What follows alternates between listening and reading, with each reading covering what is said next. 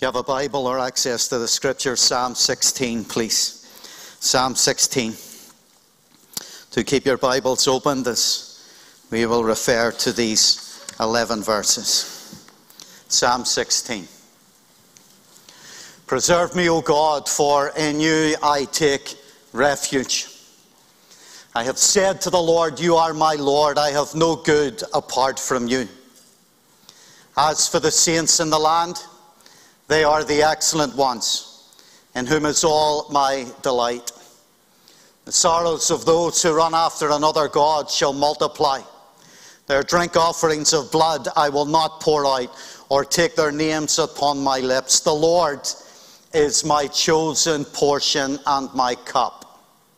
You hold my lot. Indeed, I have a beautiful inheritance. I bless the Lord who gives me counsel. In the night seasons also my heart instructs me. I have set the Lord always before me. Because he is at my right hand, I shall not be shaken. Therefore, my heart is glad, and my whole being rejoices. My flesh also dwells secure for you will not abandon my soul to Sheol, nor let your Holy One see corruption. You make known to me the path of life. In your presence there is fullness of joy, and at your right hand there are pleasures forevermore. You know, if we were to pray now and go home, it would be worthwhile making the effort to come. We've exalted Christ in our singing. We've exalted Christ in our remembrance of Him as Michael has led us. But now we're going to exalt Christ in the listening of His word. Psalm 16. You know, since God first gave them, brothers and sisters, every child of God has loved the Psalms. These 150 God centered songs. The Psalms are unique in that they teach us how to pray and sing by bringing every thought and emotion in the human experience into the context of God's story. Through the Psalms, our hearts, whether they are bursting or broken, become aligned with God's character, God's heart. The Psalms lead our thinking and our feeling Godward. So that we, wherever we are in our lives, whatever befalls us in life, whether pleasure or pain, these words that come from God become the very steps by which we find God in the midst of our difficulties. If you like, brothers and sisters, these Psalms contain the story of God through the songs and the sighs of his people. And this short but significant psalm is no different. For the next few minutes, let's walk with David through these 11 verses. And as we walk with David, we will walk from fear to confidence from instability to security, from anxiety to authentic, everlasting joy at God's right hand. And as we do so, brothers and sisters, I trust that you and I will see how God removes our greatest fears. God removes our greatest fears. For isn't that what happens? He begins in verse 1 with the phrase, Preserve me. Preserve me, O God. By the time you get to verse 8, he says, I will not be shaken. Preserve me, help me, I will not be shaken. How does such a change of heart happen? What brings about this removal of great fear? One word theology. Theology. The study of the character and the ways of God. Reminding ourselves who God is for us in Christ. Far, brothers and sisters, from an airy, fairy, pie in the sky when you die notion. Actually, brothers and sisters, this morning, what you believe about God, what you know about God, His character and His ways, it will transform your life, your death, and everything in between from what you look at on the internet, from what you scroll through on your phone, to how you raise your kids, what you know about the character and ways of God will transform everything, or at least it should. If you like, brothers and sisters, like David, you know God to be a reliable Savior, a sovereign Lord, and your greatest treasure, if you are like David in that, then in the end, like David, God will remove your greatest fear. In Psalm 16, it's not as though David has no fears. But in Psalm 16, brothers and sisters, you will note that there is no note of emergency. It's not as intense as in some of the other Psalms. If you like, here in Psalm 16, David's focus is more on his anchor than on his alarms. He's focused in Psalm 16 more on what anchors him rather than what alarms him. When I was a wee boy, we often sang, We have an anchor, and it keeps the soul steadfast and sure, while the billows roll, fastened to a rock that cannot move, grounded firm and deep in the Saviour's love. That's David's focus. That's the emphasis of David here in these 11 verses. So let me tell you this morning where we're headed, and let me give you my points in case we never get there. At least you'll have them, and you can go home and do your own digging. How does God overcome our greatest fears? In verses 1 to 4, he calls us to commitment. In verses 5 to 7, he calls us to contentment. And in verses 8 to 11, he calls us to confidence. A call to commitment, a call to contentment, a call to confidence. And in doing so, God removes our greatest fears. Is it any wonder that you and I, brothers and sisters, live in such a fearful world? And fear heightened over the last two years by this project fear, constantly driven by the media, constantly hyping up all the statistics all the time. We live in a very fearful world. Men and women now are gripped by care and by anxiety and by fear. Because so many folks have committed themselves to lies. If with time we could look at Isaiah 28, where the people say, We have entered into a covenant with death. In other words, death won't affect us, death and its fear won't torture us. We've entered into an agreement with death, and God says to, to the prophet, You've actually made lies a refuge. You're sheltering under lies. People have built foundations today upon sand. And there's no real contentment confidence. That's in short supply. This is illustrated by the twisted rewording of the 23rd Psalm. It was actually found by a police officer in a phone box in Long Beach, California. And this rewording of the 23rd Psalm, I cut this out of the redemption tidings. Anybody remember the redemption tidings? Used to get it in church, was given out once a month or a quarter or something. It was the redemption tidings, and then it became just redemption. And my mom and dad, we got this magazine. And I remember cutting this out of this magazine. This must have been in the mid 80s. And listen to this twisted rewording of Psalm 23. It's tragic. King heroin is my shepherd. I shall always be in want. He makes me to lie down in the gutter. He leads me beside troubled waters. He destroys my soul. He leads me in the paths of wickedness for the effort's sake. Yea, I shall walk through the valley of poverty. I will fear all evil, for you, heroin, are with me. Your needle and your capsule try to comfort me. Thou strippest the table of groceries in the presence of my family.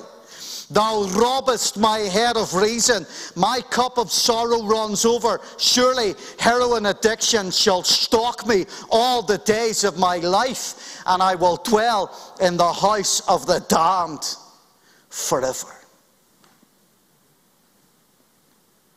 That is not the perspective of David, who said in Psalm 23, The Lord is my shepherd. And now says in Psalm 16 and 1, Preserve me, O God, for in you I take refuge. I have said to Yahweh, You are my Adonai. Talk about commitment. Here's the greatest commitment anyone could ever make. The commitment that David makes here, it's not to a philosophy, it's not to a program, it's not to a list of ideas. The commitment that David makes here is to a person. In Hebrew, it's in the past tense. I have said to Yahweh, You are my Adonai, you are my boss, you are my Lord, you are the governor and the sustainer of my life. And then he says, I have no good apart from you. In the first part of verse 2, he's committed to God as sovereign. He says, You call the shots, you're the boss. But you know what? It's not just devotion. You know, it's not, it's not, well, you know, you're God and you're bigger and you're stronger and, you know, might makes right and there's nothing I can do. And so reluctantly I, I submit to the fact that you're the boss. It's not just devotion. It's delightful devotion. It's devotion and delight. At the end of verse 2, he says, I have no good apart from you. There is nothing good outside of you. Literally in Hebrew, my good is not beyond you. It's as though he's saying, All the lasting good that I will ever know, all the lasting good that I will ever experience, it's all wrapped up in you. In Psalm 43 and verse 3, he's already referred to God as his exceeding joy. His exceeding joy. In New Testament terms, it's not only, you know, knowing Christ, as Paul said in Philippians 3 and verse 8, he says, knowing the surpassing worth of Christ. I have no good apart from you. Could I ask you this morning, have you any good things? You any treasures? You got things that are important to you? Of course you have. Of course you have. We all do. There are things that are precious to us. There are good things in our lives that we treasure. But you know what? When you boil it all down, when you cut to the chase, as it were, and sometimes, brothers and sisters, it takes hardship and trouble to do this, and maybe a bereavement, and maybe an illness, it tends to clarify things very, very quickly, doesn't it? I mean, if you've ever, like me, left the hospital at the small hours, You've walked down to the car park and put your ticket in, and it's maybe 1 a.m., 2 a.m., and the place is quiet. And you just left the side of a sick loved one who's hooked up to machines or a friend or a family member who's just been on the receiving end of a difficult diagnosis and they don't know what the future holds, uppermost in your thoughts as you put that ticket in is not, am I driving home in a, in a BMW or am I driving home in a 14 year old Focus? And when I get home, am I going to sit down in one city, three cities, in the family room, the breakfast room, the breakfast bar? Have I got twist carpet, have I got wooden floors? You couldn't give a rip. And it didn't ultimately matter whether or not you were drinking the finest coffee or just the old Douwe Egbert stuff. It's awful stuff that. If I'm ever at your house, just give me tea. You know, it's, it's, like, it's like two pounds for a massive big jar. No wonder. That's a whole other story. I don't know how I got there. But it doesn't matter. It doesn't matter whether you've got throws on your sofas, whether you've got a flat screen TV, it doesn't matter because in those moments you realize, you know what? God is all the lasting good I've ever got. I have no good beyond you. My good is not beyond you. You see, brothers and sisters, the world, the world assesses things in terms of profit and loss. But in the words of Christ, what can a man ultimately gain that he will not ultimately lose? I mean, what will we ever have this morning that we won't ultimately let go of? What will we ever gather around us that one day we don't have to leave behind? Nothing. No thing. Nothing. So David was right. I have no good apart from you. Nothing can ultimately displace him. And our greatest fears, brothers and sisters, will never be removed until we come to this starting point, this call to commitment, a commitment like no other. It brings us to it. Whatever uh, brings us to that, brothers and sisters, in life, do you hear me? Whatever it is that brings you to that commitment whereby you say, You are my Lord, I have no good apart from you. Whatever it is that brings you there is a precious thing. Might be a difficult thing. Might be a hard thing. It might be a heavy thing. But if it brings you there in eternity, you will look at it and say, that was precious.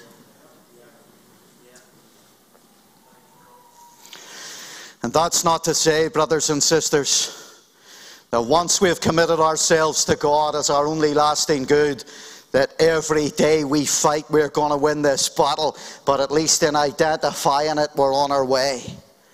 Now, this commitment, brothers and sisters, to God also dictates our, uh, our, our, our loyalties and directs our loyalties. That's verse 3. We don't have time to deal, deal with it. He says, As for the saints in the land, they are the excellent ones in whom is all my delight.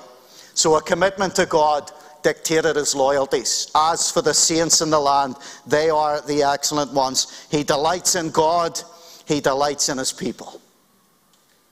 Again, brothers and sisters, we don't have time to dwell there, but in the scriptures, you never get a churchless Christ. Do you hear me? In the Bible, you never ever get a churchless Christ.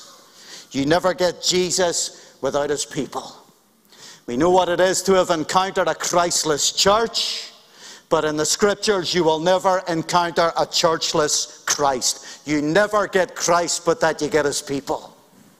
Remember, he brought that tyrannical little Pharisee to his knees. He let him travel from Jerusalem up to Damascus and 10 miles outside Damascus. From Jerusalem to Damascus, 120 miles. And he let him go raging with his warrants and his desire to just condemn and imprison all of these crazy Christians. Christ let him travel 110 miles. And there outside Damascus, he floored them arrested him. What part did Paul have to play in his salvation? None. None. And he said, Saul, Saul, why do you persecute me? I am so bound with my people that you never find a churchless Christ.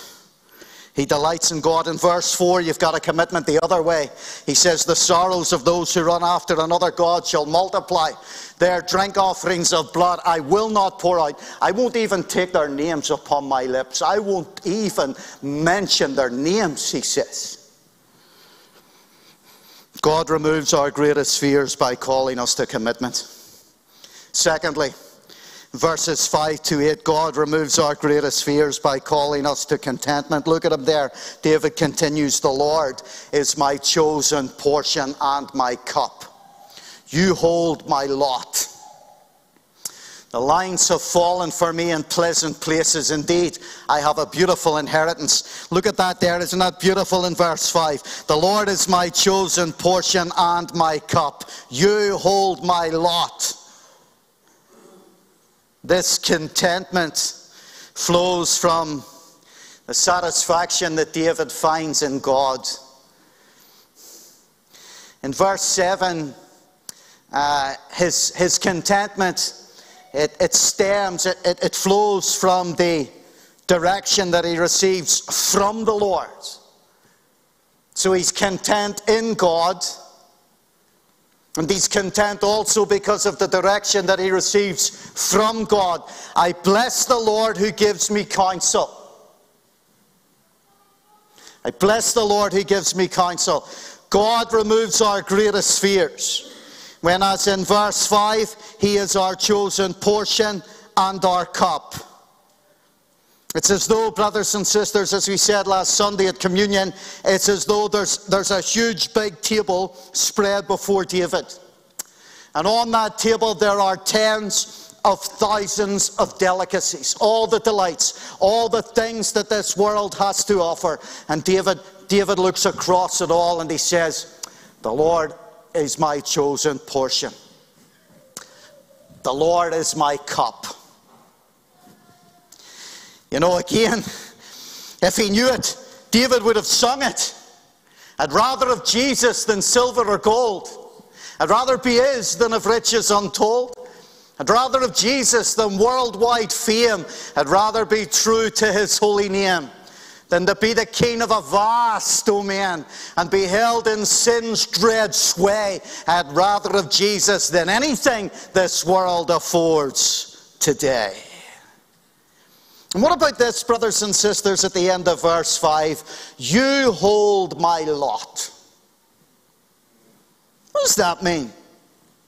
You hold my lot.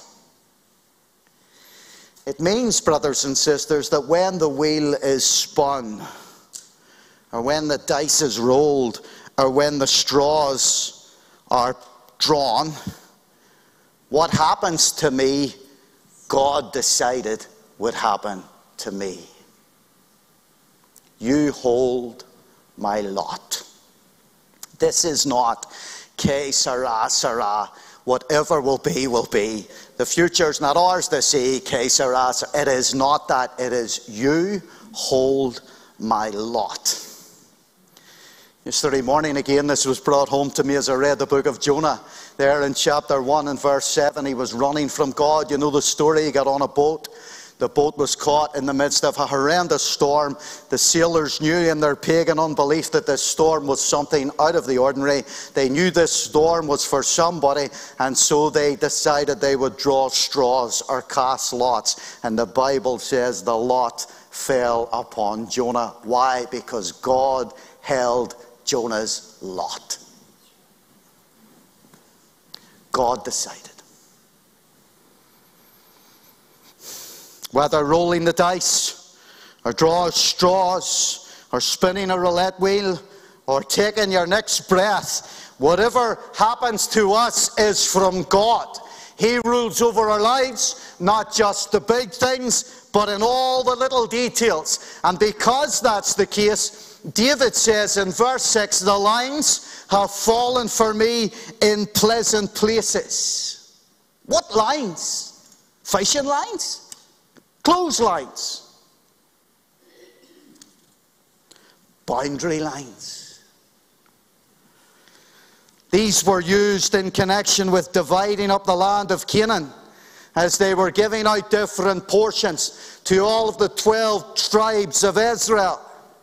But here David picks up that thought and he says, The lines these boundary lines have been drawn for me and circumscribed me within a beautiful place in pleasant places, in terms of the grateful acknowledgement of the Lord's providence in the ordering, in the marking out uh, the settling circumstances of his life. See what David's doing here? He says, Since, since you hold my lot, Since you decide what befalls me, I want to tell you that the lines have fallen for me in pleasant places. Since you circumscribe the events of my life, I just want to pause and acknowledge to you today that the lines that have been marked off for me have been marked off within pleasant places. Yes, within those lines, Lord, I have a beautiful inheritance. You know, I'm not stupid, brothers and sisters. That's easy enough to say that when things are going well. You know, you've got a great job.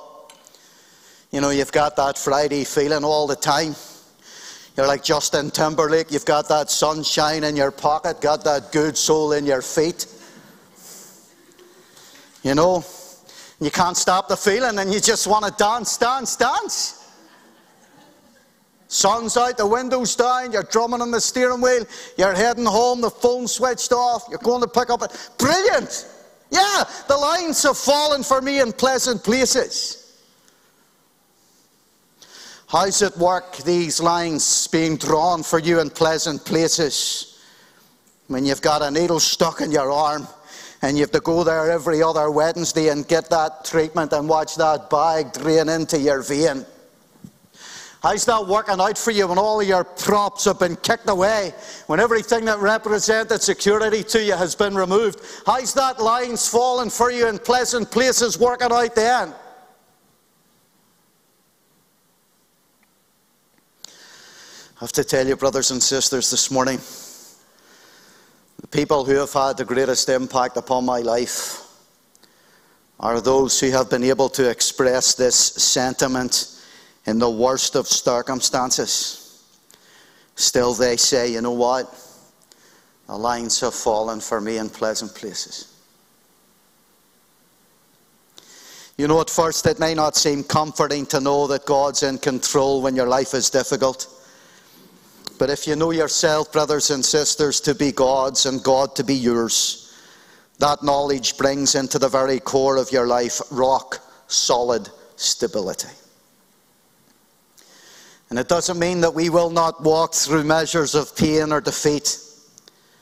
But it does mean, brothers and sisters, that we are assured of final victory. We may not win every battle, but it does mean that we'll definitely win the war.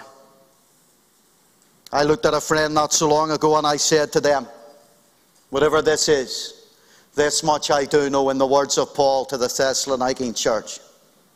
God has not appointed this for wrath, but to obtain salvation through our Lord Jesus Christ. So whether you live or whether you die, you will reign with him. Look at verse 7. I bless the Lord who gives me counsel. This is the counsel of a father's heart.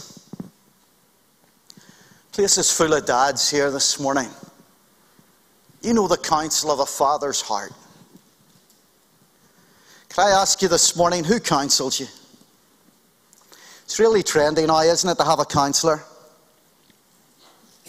Or to go to a therapist? I just this week coming home from work, I forget what day it was, I was listening to Ken Bruce, and he was interviewing Anne Marie. If you don't know who Anne Marie was, she went over on her ankle at the Brit Awards. Anne Marie that we saw in 2002. All the young people are, oh, yeah, all the old people are what? I can do both. I can do I'd rather of Jesus and silver or gold, and I can do Anne Marie 2002. but she was talking to Ken Bruce, and she was talking to Ken Bruce about her new album. Her new album's called Therapy. And she says it's called therapy because during the lockdown she found it very, very difficult. And she felt she needed to go for therapy. And I was sitting in my 14 year old focus, having gotten up in the middle of the night to go and deliver meals, and I thought, it must be tough living in London as a multi million pound pop star. It must be really difficult. But be that as it may, she went for therapy. And then she talked about her new single.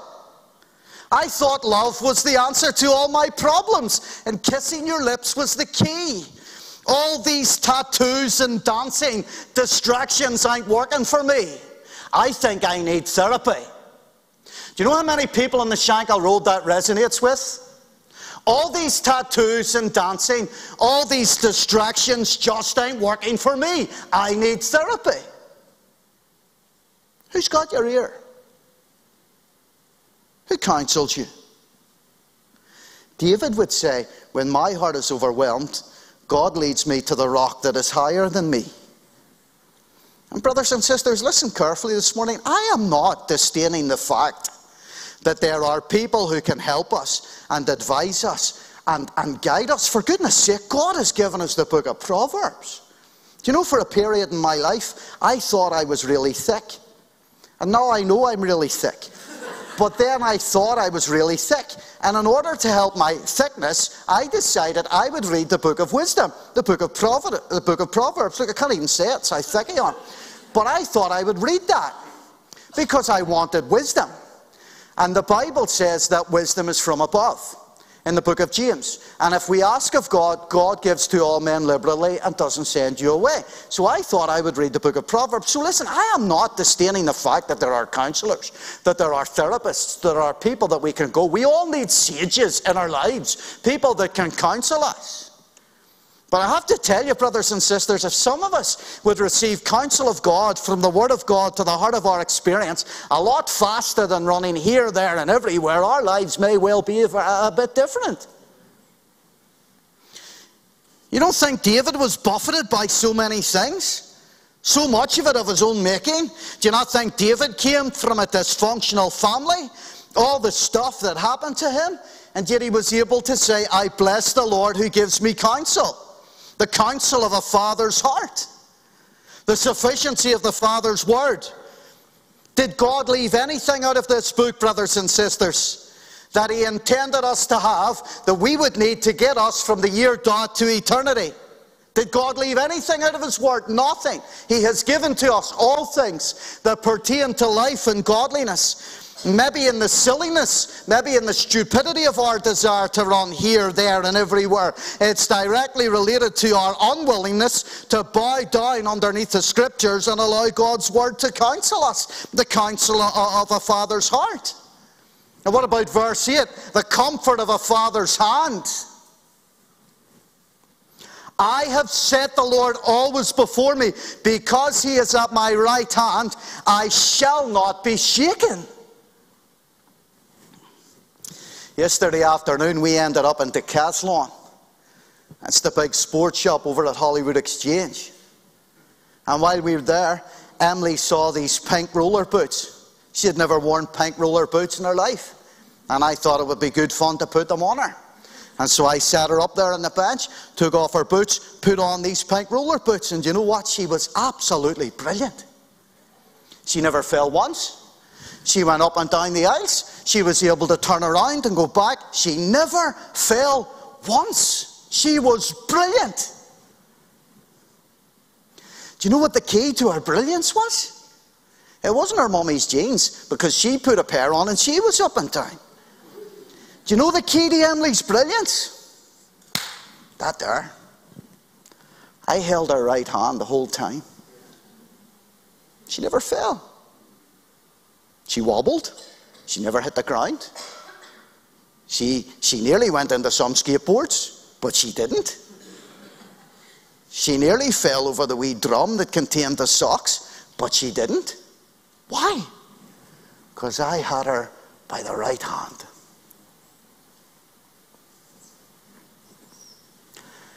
Because he is at my right hand, I shall not be shaken.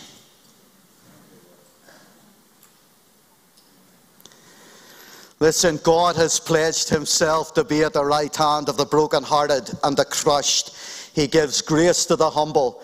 The Bible says he's near to all, all who call upon his name. So is it any wonder, brothers and sisters, that David, knowing the counsel of a father's heart and the comfort of a father's hand, God removes our greatest fears by calling us to commitment, calling us to contentment, and finally, it's just gone to minus one. My final point calling us to confidence. Do you want to hear it or do you want to go home? If you want to go home, just say it. Where you go? Doors open. Two minutes and we're done.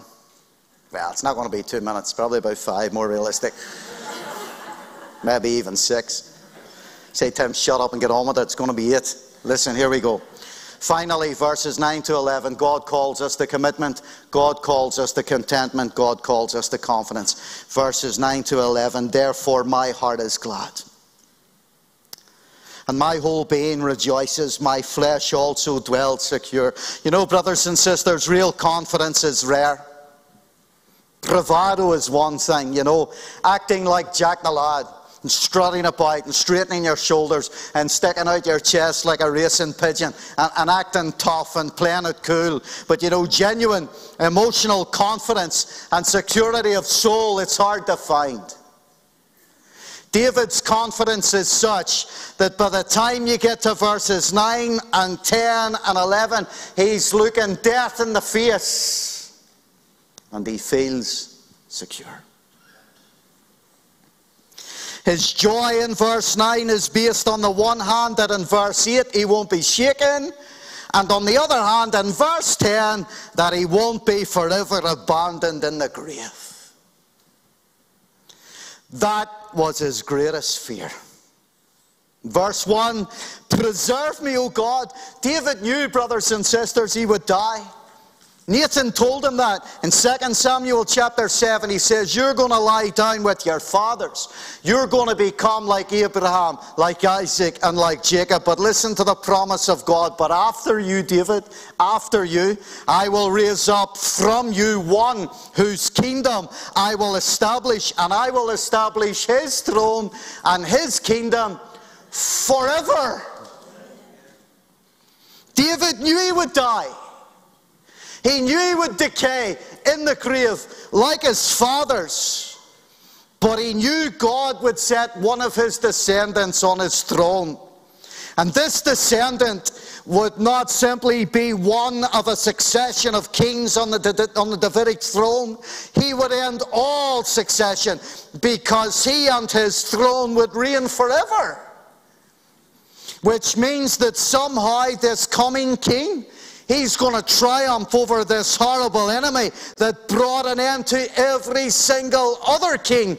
Death is not going to have victory over him. Somehow, he's not going to lie and decay in the grave like I am for century after century after century.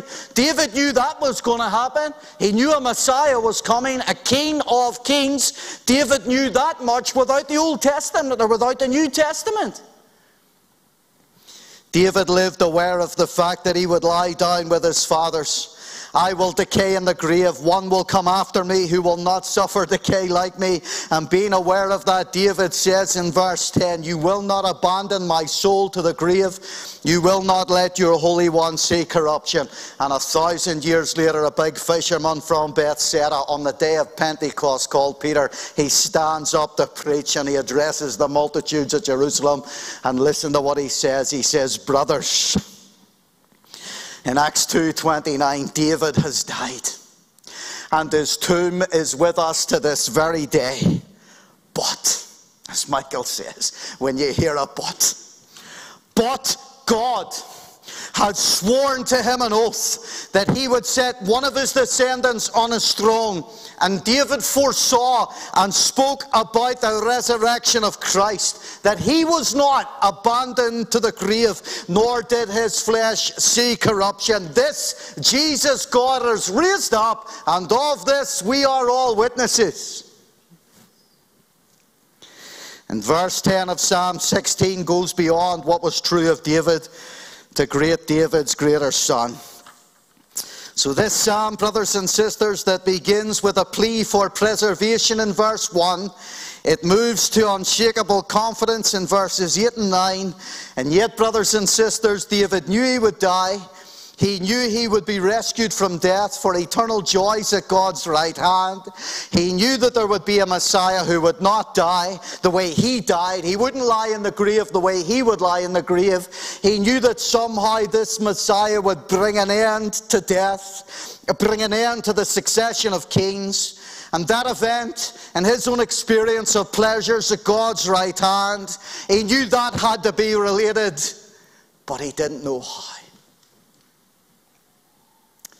And that's why Peter says what he said in 1 Peter 1 and 10 that the prophets who prophesied about the grace that was to be ours, they searched they inquired diligently what person or what time the Spirit of Christ that was in them was indicating when he predicted the sufferings of Christ and the glories that was, that was, that was to follow. In other words, the prophets like David in the Old Testament, they, they stood on their tippy toes and they, they tried to see forward concerning the things that they were, they were prophesying because they didn't have all the pieces in place.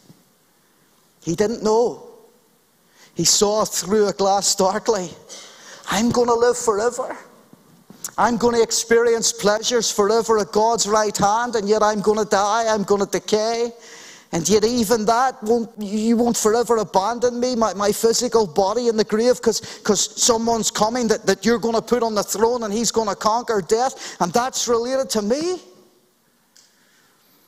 And that's how it's left, brothers and sisters, in the Old Testament. They're all standing looking forward in confidence that God would keep his word. They trusted in the promise of Christ. You and I, we rest in the person of Christ. So that his triumph over death is our triumph over death. We will not be abandoned in the grave. We will walk on a path of life that brings us the fullness of joy, everlasting pleasure at God's right hand. And by this knowledge, God removes our greatest fears. Listen to Romans 8 and 11, and with this we're finished. If the spirit of him who raised Jesus from the dead dwells in you, he who raised Christ Jesus from the dead will also give life to your mortal body through his Spirit who dwells in you. Brothers and sisters, this morning, hold tightly. Do you hear me? Hold tightly to that which God has deemed important. And hold, hold lightly to those things which society deems are characteristic of a successful life. For when the balances are weighed at the gates of heaven, it will all be very, very different. Let's stand going to sing our final song. If there's someone here this morning and you're not saved and you would like to be, you don't know Christ as your treasure, you still are tormented by great fear, then do stay behind after the service. We'll be only too glad to speak with you, take the time to pray with you. But before we do any of that, let's respond to His word by giving Him praise. Amen.